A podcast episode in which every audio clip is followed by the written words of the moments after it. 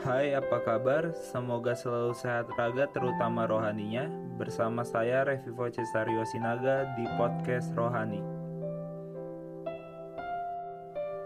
Kali ini saya dan teman-teman akan mendengarkan podcast dengan judul Anak yang Hilang.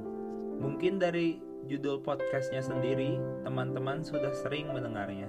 Tetapi setelah aku membaca dengan lebih kusut dan mencari berbagai referensi, aku belajar hal yang mungkin bisa aku dapat di podcast yang satu ini. Nah, teman-teman pasti tahu dong tentang perumpamaan anak yang hilang. Perumpamaan anak sulung dan bungsu dalam kisah ini.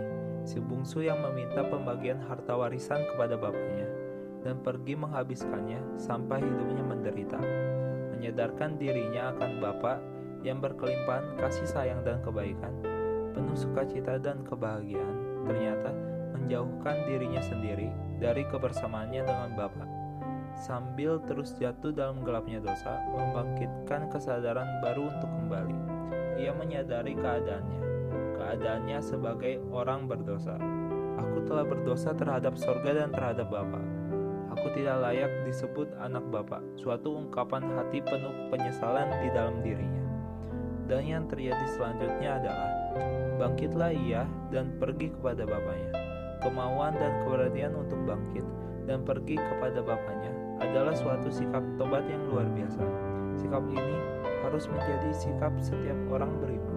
Sikap kita ketika jatuh dalam gelapnya dosa, jauh dari Bapa dengan segala kelimpahannya, maka kita pun harus berani bersikap seperti si bungsu, menyadari keberdosaan, berani bangkit, dan kembali ke pangkuan Bapa. Tanpa kesadaran kemauan dan keberanian, kita akan terus tenggelam dalam kegelapan dosa yang tidak pernah berakhir. Kalau diaplikasikan dalam kehidupan sehari-hari, ini bisa kita hubungkan dengan kehidupan kita. Kita selalu terlena akan kehidupan duniawi foya-foya yang membawa kita ke dalam hal yang tidak baik, dalam membawa kita pada dosa dan penyesalan.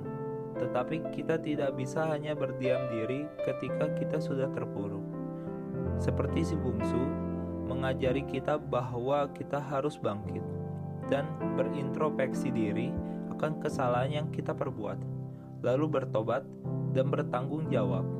Dan terakhir, satu hal yang sering kita lupakan dalam kehidupan kita, yaitu selalu memberi kesempatan kedua dan menerima permohonan maaf atau pertobatan. Setiap yang dilakukan Bapak si, si bungsu yang menerima kembali anaknya yang sudah bertobat dari kurungan dosa. Dengan kita bisa menanamkan hal baik tersebut, kita dapat menjadi ciri pertumbuhan iman yang luar biasa dan bijak. Apa yang bisa kita ambil? Yang bisa kita ambil dari perumpamaan tersebut adalah bahwa tobat tidak hanya dan tidak cuma sampai pada menyesal, tapi harus bangkit dan kembali, kembali kepada Bapa, yaitu kembali memulai hidup yang baru.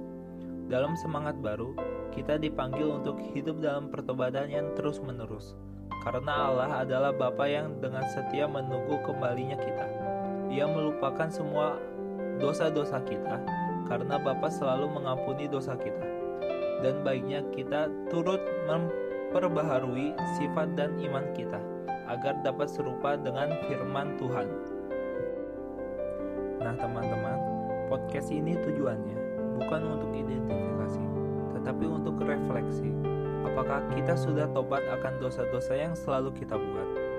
Tidak ada waktu yang terlambat untuk bertobat. Akhir kata, semangat tumbuh. Stay safe and God bless you.